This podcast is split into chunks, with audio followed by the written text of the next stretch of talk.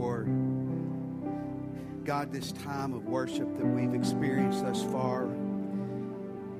God, we do pray in the next minutes as we examine your word, as we listen through the words of Matthew from you, what we need to see about who you are and how we need to respond. God, many different decisions need to be made this morning in this room. I pray you'll give us the courage to do whatever it is that you're calling us to do. And it's in your name we pray, Jesus. Amen. How many of you have ever seen a baby before?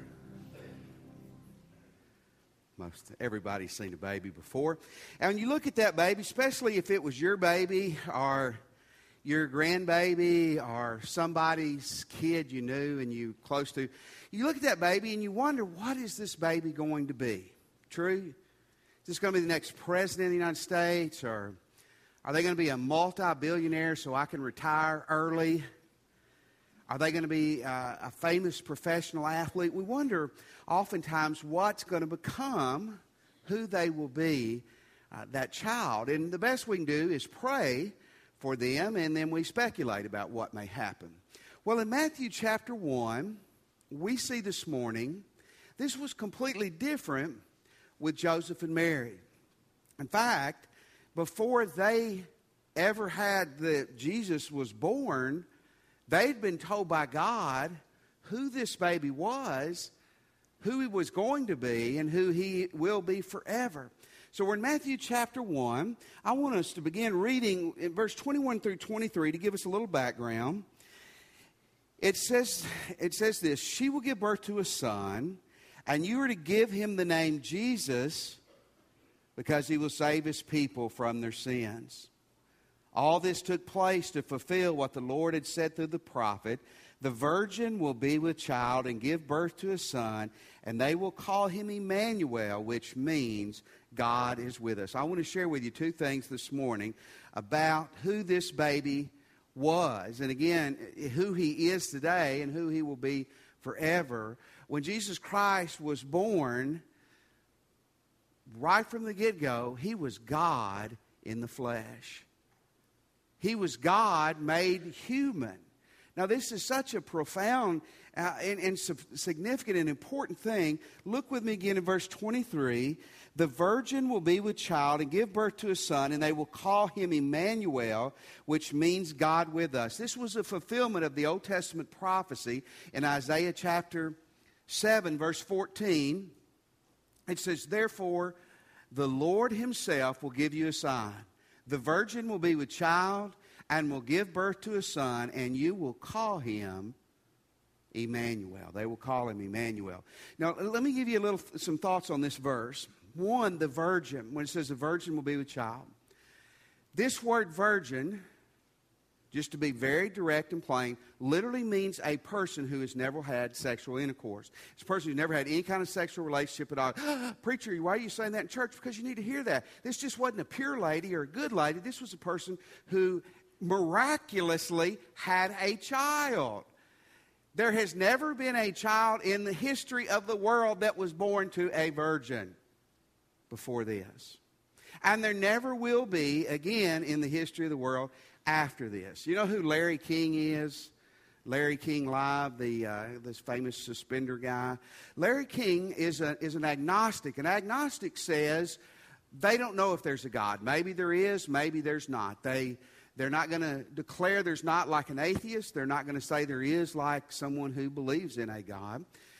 But Larry King made the statement one time that if the virgin birth is true, he could buy into the rest of it. Well, I wish Larry would read Matthew 1 and he would buy into it. But Larry King was very correct on that. Because if the virgin birth is true, eh, do you realize the miracle of a woman who's never been with a man in an intimate way having a child. That does not happen. That is a pure miracle. I'll give Larry King an A for that understanding. Jesus was born of a literal virgin, and it says here they will call him Emmanuel. This was a Hebrew term. And if you notice, if you've ever read Matthew, Mark, Luke, or John, or the rest of the New Testament, never is Jesus called Emmanuel. Never they say, hey, Emmanuel, br- you know, bring your fishing pole or your hammer and come over here and let's work on the barn and, and catch some catfish. You don't hear that. Emmanuel was a descriptive title. It described who he was. Like someone who's six foot five and 140 pounds, you might call them slim. That's not their name. It's a descriptive title. Someone five foot five, 455, you might call them healthy uh, or, or whatever. You know, that wouldn't be their name, but that's a description of who they were here he's telling us that Jesus Christ didn't become God. Jesus Christ was God from the beginning. And John 1 1, it says, In the beginning was the Word. The word's Jesus here. And the Word was with God, and the Word, read that last part with me, and the Word was God. There is a, uh, an offshoot non Christian religious group that does not believe Jesus Christ is God. And they actually translated their own version of the Bible. And on this verse here at the very end, they translate, and the word was a small g o d. The word was a God. Listen, Jesus wasn't a God, Jesus Christ is God. In, in John chapter 1, verse 14, the Word became flesh and made his dwelling among us. We have seen his glory and the glory of the one and only who came from the Father, full of grace. Theologians call this a theanthropos. That's a fancy way of saying that you have a union of the divine and the human, a, a union of divinity and humanity in Jesus Christ. There was a Greek poet who was a contemporary of Jesus named Virgil. And Virgil, looking at the plight of the world in his day, said, We need to have a virgin born, a miraculous born baby who is half God and half man to save us. And Virgil was half right. We got a virgin born baby, but he was not half God and half man. He was 100% God coming 100% as man. Can we understand that intellectually? Absolutely not. But I tell you this morning, no matter how smart you are, there is something you accept but you don't understand intellectually. That's just the truth. I love it in John chapter 14. Jesus' own followers, one of his disciples, Philip, made a comment. Philip said, Lord, show us the Father, and that will be enough for us.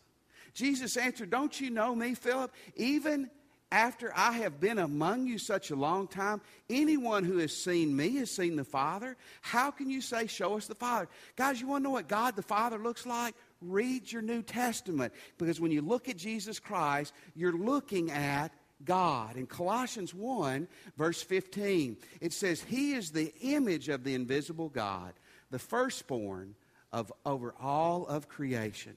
Now, again, we don't understand this. We can't intellectually grasp this. The Bible says we have one God. And he's made himself known in three ways the Father, the Son, and the Holy Spirit. Not three gods, but one God. And, and we can't intellectually get our arms around that Jesus Christ is God and he's the Son of God. And he came to earth 100% man. And when you pinched him, he would have said, ow. And when the sermon got boring, he might have nodded a little. I don't know. He would have, he'd have stayed with it, wouldn't he? Think about that when you get sleepy in a minute. But Jesus Christ was 100% God and 100% man. Again, in chapter 1, verse 23, when it says Emmanuel, which means God with us. Folks, it's a little preposition, that word with, but here's what it means it means someone is amongst us, it means someone has decided to accompany us on the journey. It implies companionship. Get the picture here. When the baby was born, who was this baby from the get go? He was God. And a big, big part of Christmas is about God looking down and saying, I'm going to become one of them because I love them. How many of you have some problems, and whether you would admit it to anybody else today, you go, man, I wish God was here. You ever feel that way? You know, you might be in the ICU three days from now, and I promise you, if the pain's great enough, what you're going to be calling out for is drug medicine and God. Pain medicine and God. 1990, there was a, a famous song. Some of you are too young to remember it. Some of you remember it by Bette Midler, From a Distance. How many of you remember that song? I sang it in the early service. My voice is a little strained, so I won't try to sing it all now, but from a distance. And, it, you know, it, it, it's a neat song. It's a pretty song. And, and basically, she's saying God is watching us, but from afar. God is like that, that coach or that policeman that's sitting up on the hill. They see what's going on, but it's from a distance. And during the Gulf War, the first war we went into to run Iraq out of Kuwait in 1990, this was the most popular song among American soldiers over in the Gulf region. You know why I think it was? Because when you're having people shoot bullets at you, you want to know God's involved. Bette's song was good, but it missed a huge mark. The whole thing about Christmas is not about God watching us from a distance, it's about God getting in the middle of us. And remember when Jesus went back to heaven, one of the things he told the guys, he said, Look, you've had me, but when I go, I'm going to send one just like me, the Holy Spirit, who's going to come live inside of you. The Holy Spirit is God. So if you're a Christian, you know what? Because of Christmas, you have God in you today. We don't have God at a distance. We got God in the middle of us. Now, I know most of us have drowned that out. We've ignored it. We don't pay attention to it. But maybe today's a good day to turn our hearts back to that. Christmas is about God saying, I love you enough, I'm going to become one of you to understand you, and you can know how I do understand you. There was a man named John Howard Griffin in the 1950s. Well, look at his picture because that's going to be important in just a moment. a white man who decided he wanted to know the plight of black people in the South in the 50s and 60s. And as you know and I know, that would have been a tough time to be an African American in the southern part of the country. We can deny that, but that's the truth. And a lot of people were sympathetic, but John Howard Griffin said, I want to know what it's like to be a black man in the 50s in the South. So he began to take medication began to use ultraviolet some types of lamps. I guess we'd call them tanning beds now. And even dyeing his skin and his hair. And over a series of couple of months, he literally made himself outwardly black. And then he went through the South to many different cities and villages to experience what life was like as a black man. And he wrote a book entitled Black Like Me about his experience. That's extremely interesting and intriguing to me. Don't you think you would understand people better if you did that? If you're black, you can make yourself white, or you're white, you make yourself black, or, or Chinese, or Asian, whatever. Would you not have a better understanding of the, uh, of the other person's plot? Absolutely. That's exactly what God did. God said, I want to relate to them more, far more for us than for Him. He understands us, but God said, I want them to know that I do understand them. And Christmas is about God becoming one of us to live in the midst of us because He loves us. That's pretty awesome stuff, isn't it? But it doesn't end there. Not only is He God in the midst of us, but this baby is our Savior. He's our Savior. Now, think about this. If you're God, you can write the rules, correct? I mean, you make the stuff, you can do with it what you want. You agree? So, he decides to become one of us. Couldn't he decide to become one of us just to come down here and rough us up? To say, hey, I spent 30 years with those people. They're idiots. Let's get rid of them. That's not what he did. In verse 21, we see, we see the reason that he became God in our midst. She will give birth to a son, and you are to give him the name Jesus. Now, most Jewish people in this time, they named their son, especially their first son, after daddy. So, Clayton's son, instead of being Caleb, would be Clayton number 18 or whatever, after your great granddaddies and you and on down the line. But no, the angel said, God is saying, Your son is to be named Jesus because he will save his people from their sins. Jesus is the Greek for the, the Hebrew name Joshua. Joshua was a prominent Old Testament name. And Joshua literally means Yahweh saves. And Jesus' name literally means God saves. And it says, He said, I will save His people. He will save His people. Now, the Jewish people thought 2,000 years ago, that was talking just about them. He's going to come save us as Jewish people, but you and I have the perspective to know the whole New Testament that his people meant anybody, you and me, that would follow him. How many of you here this morning are Jewish by nationality and birth? It's pretty good that his people's expanded, amen? He said, I've come to save all people that will turn to me and follow me. What did he mean by save us? chances are you and I have misinterpreted this and misunderstood it to some degree. They missed it completely. Most of them did 2,000 years ago. They were looking for a political savior.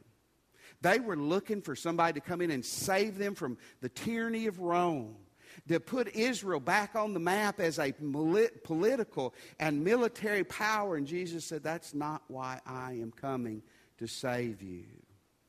Jesus said, I'm coming to save you for a far greater danger and for far better reasons. That biblical word save is a great word. It, it can mean temporal deliverance, but its primary meaning and its meaning here is a spiritual deliverance.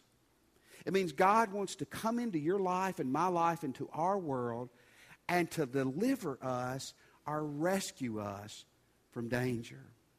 It's the idea of a person giving their life to Christ and being saved immediately for eternity. It's also the idea of being made whole. My guess is this morning we got a room full of people who need to be made whole in a lot of ways. You notice Jesus said, I came to save you from your sins. That word sin means to miss the mark. Now, here's what we do with sin we compare ourselves with other people, correct? How many of you can find somebody at junior high, high school, or in your world that you are better than? Or, okay, let me change that. That's worse than you. Oh, come on, raise your. Or either you guys are really bad, which is great. That'll make this sermon easier to preach in a minute. You can't. You can find somebody who does worse things, whose lifestyle's more immoral, flagrant, and, and we find comfort in that, don't we? Well, I've got my issues, but boy, look at my sister, or look at my brother, or look at my wife or my husband. He's an idiot. But see, God says when you miss the mark, you miss the mark, correct? How many of you have ever played basketball a little bit? You know what an air ball is? How many of you ever shot an air ball? Raise your hands, young people. Every one of you have. An air ball is when you shoot and that's all you hit is air. You don't hit net, you don't hit rim, you don't hit backboard. It's the most embarrassing shot there is, correct? How many points do you get for an air ball? Nada. Zero. Okay, how many of you ever shot the ball and it, it hit the rim and it rolled around the rim? It seemed like it rolled around the rim 10 times. And then it rolled out. That ever happened to you? Horribly frustrating, isn't it?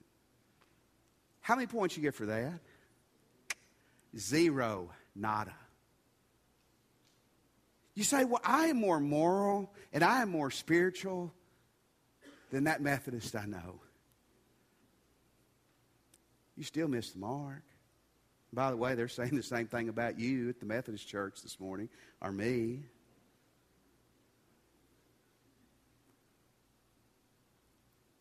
And we can't save ourselves. Is this salvation about being saved from hell? Absolutely. Some of you are going, Well, I've been saved from hell. This is I don't need to hear this sermon. It's far greater than that. It's saved from the sin that ruins our lives. I had a professor in graduate school named Tom Miggs, and Dr. Miggs was, was a highly trained preacher, but he was also a highly trained psychologist. He'd done a lot of counseling, and I remember him telling us, he said, So much of my counseling, I'm dealing with the fruit of sin. No, you said certainly not all depression, anxiety, things, eh, we, problems we have are a result of sin, but he said a lot of it is. He said, I sit in a room with a couple and they're brokenhearted because he had an affair. You can call it what you want. That's sin. That's sin. I'm dealing with two young people who aren't married and who have sexually got themselves in a mess. You can call it what you want, but it's sin. I'm dealing with a, a young man or a young woman who are struggling with homosexuality, and, and you can call it what you want, but it's sin. And I've got a husband who's verbally abusive to his wife, and he blames it on his grandmother. And he blames it on his wife. But it's sin. And I've got a guy that's about to get fired, or a lady's about to get fired because they keep showing up late and they can't get along with people and they blame it on everybody else. But it's sin. And you can't save yourself. Can you? It's not in you. You got a GED or a PhD, let me tell you something, you can't save yourself. You got a million dollars in the bank. See me after church. We need to talk. Some tithe issues. Because you ain't been tithing lately. You got $10 in the bank. You can't save yourself. I read an article this week. I, I called Dr. Blackwelder about it it was about uh, stem cell research. And, you know, some of the stem cell stuff you hear, master cell stuff, is it's not good stuff. It's, you know, from fetuses or, or aborted babies, horrible stuff. But, but this was a company several years ago called Smart Cells International that was, was wanting you to buy a, an extended Christmas gift for your newborn baby. What they do was, or what they were proposing to do, was take stem cells from the umbilical cord Take them and freeze them. So mom and baby are fine. They live. Ethical, nothing, nothing horrible, immoral about that. And what they, they even were honest enough to say, we're not sure that this will work. Dr. Blackwater said he didn't know if it would work either. But they, they store those cells. I'm guessing you freeze them. You always freeze something if you don't know what to do with it, don't you? I think Larry King said he wanted to be frozen. Thaw him out in 50 years and Hope his suspenders are still in style, I guess. But here's what they were saying. Okay, you do that for your baby, and 30 years from now, your baby has diabetes or has heart condition. Possibly those smart cells can be injected in there and bring healing to your child. And I began to cry when I was talking to Dr. Blackwater. He said, Why are you crying? I said, I wish my parents would have done that with my hair. Some of you men, you feel the same way, man. You're struggling. You're follically challenged. And if your parents would have been smart enough to steal something from the umbilical cord and to plug it back in, we'd be okay today. Amen? But they didn't. The body may have some ability like that to heal itself. You don't have that in yourself to save yourself. See, Jesus did not come to teach you how to save yourself. Did you get that? Jesus didn't come to say, Eric, Follow me, and you'll learn how to save yourself. He said, I've come to save you. Jesus didn't come to say, I want to simply make you better. Jesus said, I want to come to save you not only from hell, but from yourself. You see, some of us are Christians today, and we're going to heaven. That's great, isn't it? There's not a person in hell today saying, Boy, I'm glad I'm not in heaven. True? I was somewhere the other day, and, and, it was in our gym here in the church yesterday, and it was cold, and and and one of the guys said, "You know what? There ain't a person in hell saying today it's too cold." Bad grammar, but great theology.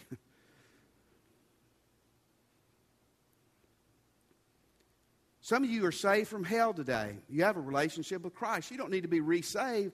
But Jesus said, I've come to give you life and give it more abundantly. In other words, Jesus said, I didn't come just to save you. You're baptized, you write it on the books. I came to give you a better life today. Some of us have marriages that are in trouble.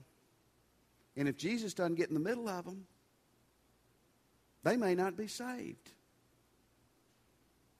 Some of us got some ethical, moral things going on that if we don't repent and let Jesus come in there like he wants to and deliver us from that sin or those problems, we're going to be in trouble. You see, as a Christian, you can end up in heaven and have lived a wasted and ruined life here on this earth. Isn't that sad? Doesn't have to be that way. Because Jesus said, I'm going to come from heaven to earth to get in the middle of those people because I love them. John 3:17 doesn't get much play in the Bible because John 3:16 is the pretty sister. what does John 3:16 say? For God so loved the world.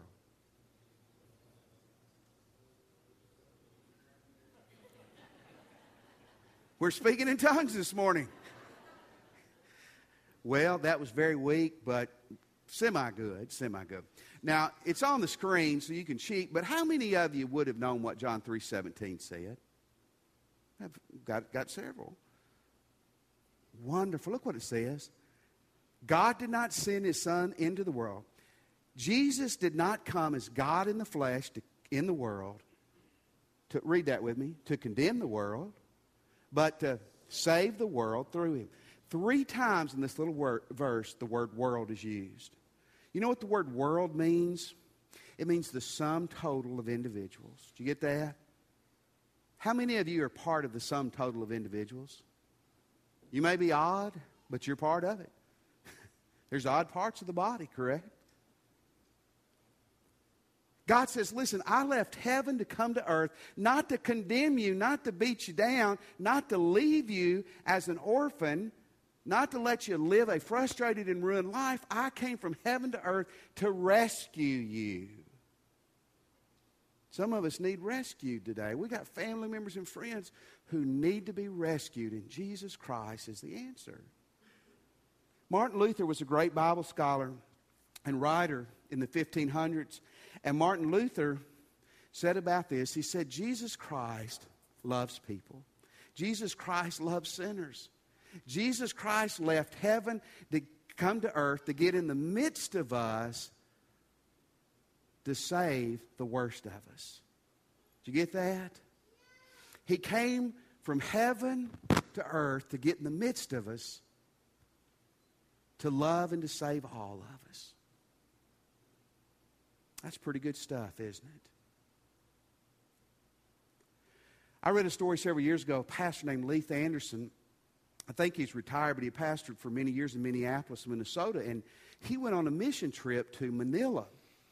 And while he was on this mission trip, the pastor he was working with asked him, Uh, as they were driving around, goes, I, I, I'm going to take you, if you don't mind, to a local garbage dump. How many of you have ever been on a mission trip? How many of you have ever asked the local pastor, we would love to see the garbage dump here in town. When you moved to Ruston, did you ask the realtor, drive me by the dump? No. So, what does Leith Anderson say? What anybody says when they're on a mission trip whatever you want us to do, we'll be happy to do. They drive and they see this huge garbage dump.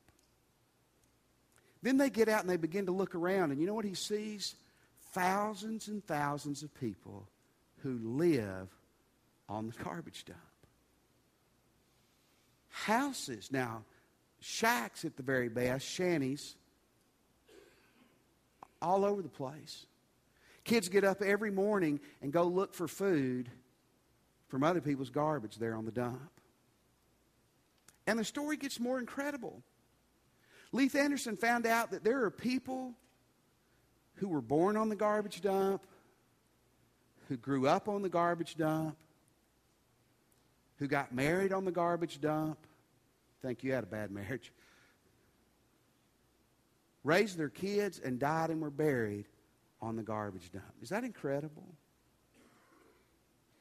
But that's not even the most incredible part of the story. Then Leith Anderson met missionaries from America who left their homes here and went to Manila, built a home on the garbage dump, to live on the garbage dump, to reach those in the midst of the garbage. You know, pretty big deal to leave your home here and go to Manila, period. I think I would, I would rather live in a nice suburb and drive to the dump every day, wouldn't you? So if we're going to reach the people, we got to go live in the middle of the people. And folks, earth is not a garbage dump, but I think someday when we get to heaven, and the Bible says the streets are gold, when the pavement is gold, we're going to look back and realize this was pretty shabby, aren't we? And in Philippians chapter 2, it says, Jesus Christ, being equal with God, didn't lose any of his godness, but he left his rights and privileges of God to come to earth, to be born in a barn, to be raised by peasants, and to die a horrible death in the midst of us to reach us. That puts a pretty picture on the baby Jesus, doesn't it? Let's pray.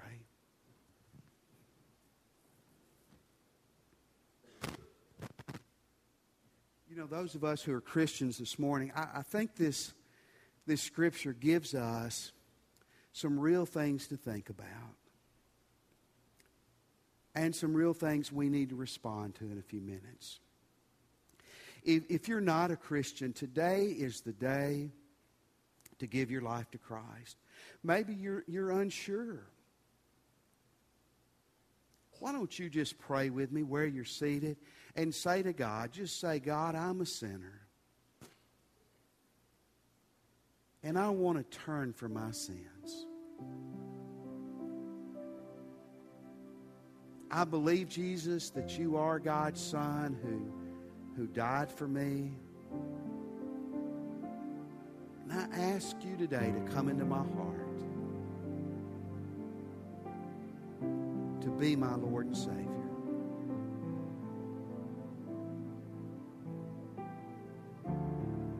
Let me have your attention just for a moment. Just a second, we're going to stand and going to challenge you to respond to what God said to you today. Maybe you just prayed and asked Christ in your heart, or maybe you're ready to do that. Let Him save you today. May be hard. Ask a family member or friend to come with you, but you come today. Talk to a minister. Settle that ultimate question today. Maybe today is the day that you'd like to join our church family. We would love for you to do that. One way you can do that in a moment is by just stepping out and coming. Let one of our ministers help you. You can join our church family today. Why don't you do that today? But certainly, every person here, too, who's a Christian, we need to make a decision, a fresh decision, to embrace and to praise and to celebrate that our God loved us enough to come get in the middle of us. Maybe it's a family member or a friend, or maybe it's you today where there needs to be some repentance. There needs to be some turning back to God to let Him rescue you before you head off that cliff. Let's stand. Just bow your heads. As God leads you this morning, respond to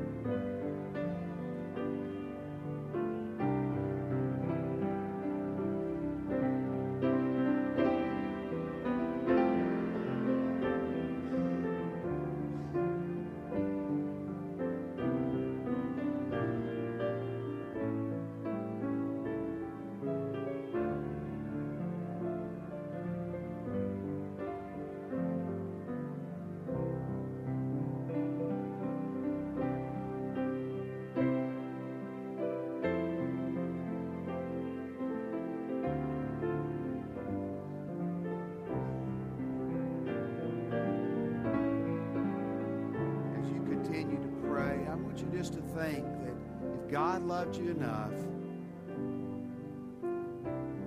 to leave heaven to earth to reach you, Isn't it worth this morning reaching back out to Him?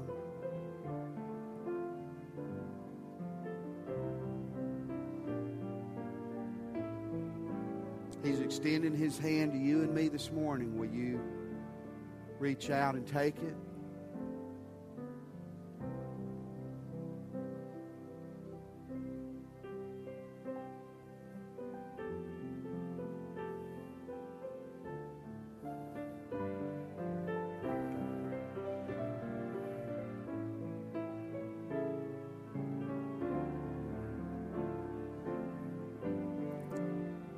Seated just for a moment? If you have a bulletin, there is a little card attached. Would you take a moment and, and tear that card out at this time? If you don't have a bulletin and the envelope rack in front of you is a very similar card, would you take a moment and put your name on it? If you are a first time guest today or maybe have new personal info, if you'd fill out that personal info, and we will not visit you unless you request that. And then look to the bottom or the back of the card you have. There's a place to record a decision. Maybe this morning you ask Christ into your heart, or maybe today you're making a recommitment of your life. Maybe you have a prayer need or, or would like a visit. Check or fill out whatever would apply to you. In just a moment, when we get uh, past the offering plate, you can just drop it in there. Brandon's going to pray for our offering at this time. Join me as we pray for our offering. Dear Lord God, how amazing you are. God, how amazing you are of everything that you've given us. Today we were reminded of what you've done for us and how you've saved us. God, and everything.